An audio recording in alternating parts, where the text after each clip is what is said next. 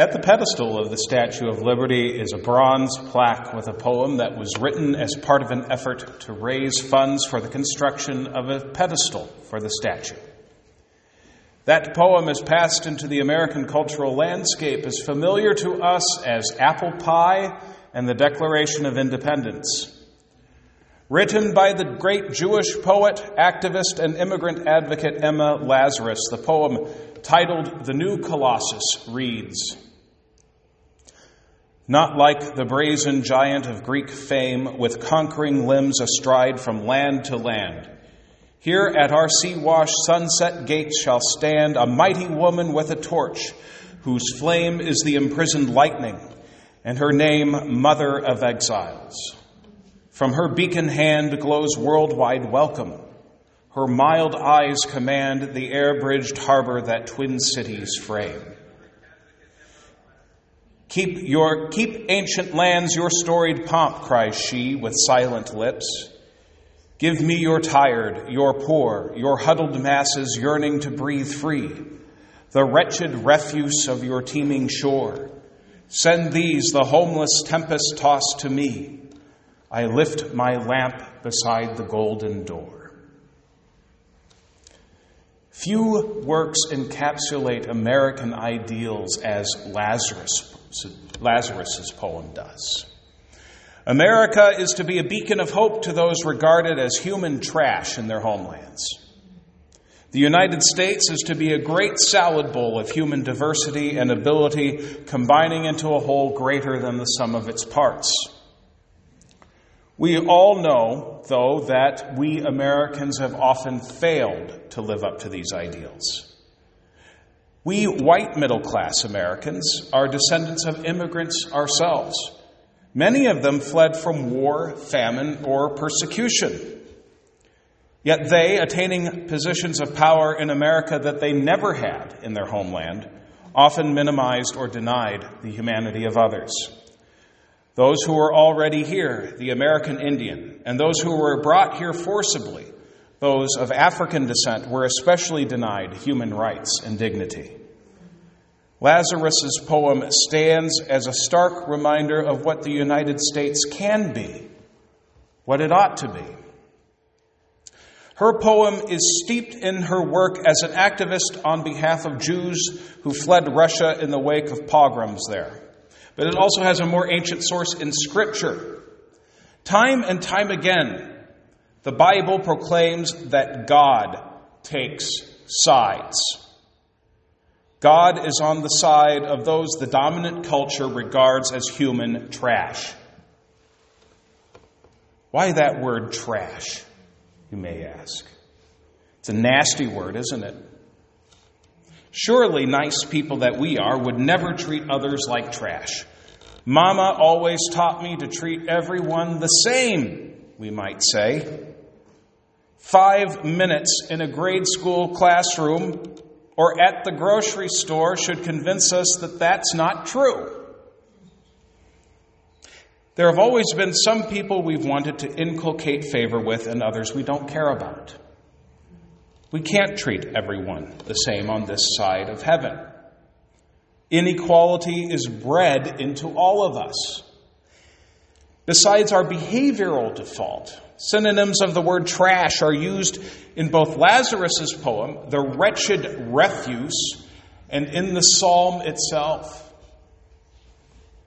Psalm 113, verse 7, is translated euphemistically in the NRSV. It reads, He raises the poor from the dust and lifts up the needy from the ash heap.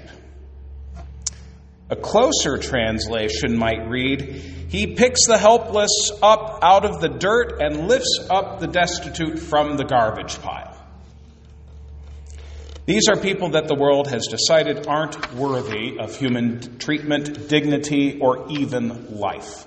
People like Ahmaud Arbery, Tamir Rice, Breonna Taylor, Rayshard Brooks, or George Floyd.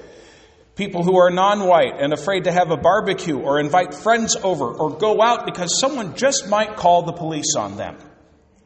Or in our community, Alexandria, Douglas County, which is overwhelmingly white, those say who live behind the mall.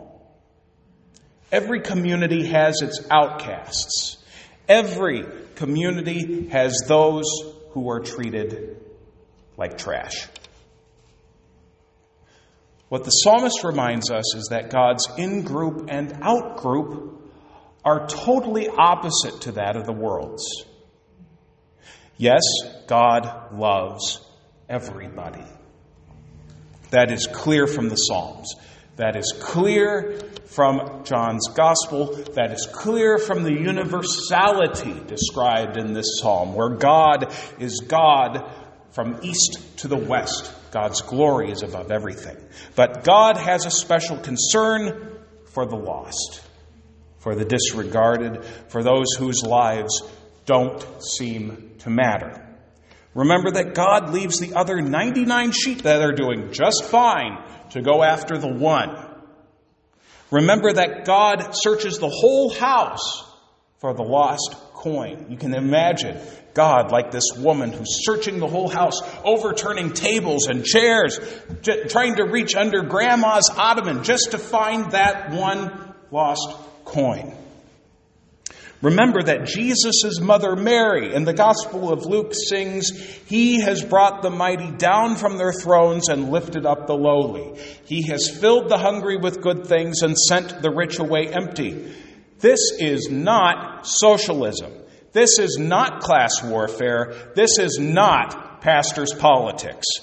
Believe me, I would love to preach a simple God loves you and God loves everyone sermon today. But the Word of God can't be domesticated into a simple God loves you and God loves everyone message.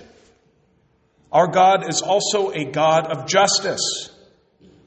God loves everyone, yes. God offers salvation to everyone, yes. But God has a special love and concern for those that the world disregards. The psalmist is filled with ebullient praise because of God's special love for the outcast. God's universal reign is proclaimed from the place of the sun's rising to the sun's setting. God reigns not in heaven, not in heaven, but above heaven. Did you catch that? God is not some mere tribal deity at the beck and call of any nation, people, or tribe but rules over all nations, all peoples, all tribes. And all of God's people are precious to God. That's amazing good news. And it can also be difficult to hear. Because everything we think that distinguishes us, or makes us good people, or makes us worthy people, doesn't count for anything with God. Because it's all grace. With God, it's all about grace. And besides, we were lost people. We were in our sins. We were captive to death in the powers of this world, which tell us how high to jump. They tell us to be who to be nice to and who to hate, who to love and who to ignore. And because we were so incredibly lost, God came to us in Jesus. God in Christ did not come as one of the people in power. He didn't come as an emperor or a high priest or dictator. You can't come to people and expect them to love you if you're lording it over them with fear. Jesus came as one of the ones the world threw on the trash heap. Jesus was lynched by the dominant powers as a threat, state sanctioned violence. But Jesus could not be contained by the power of institutionalized religion or by state power. God the Father raised up God the Son through the breath of God, the Holy Spirit. God won the victory over every false promise and ideology that puts itself in God's place and keeps humanity captive.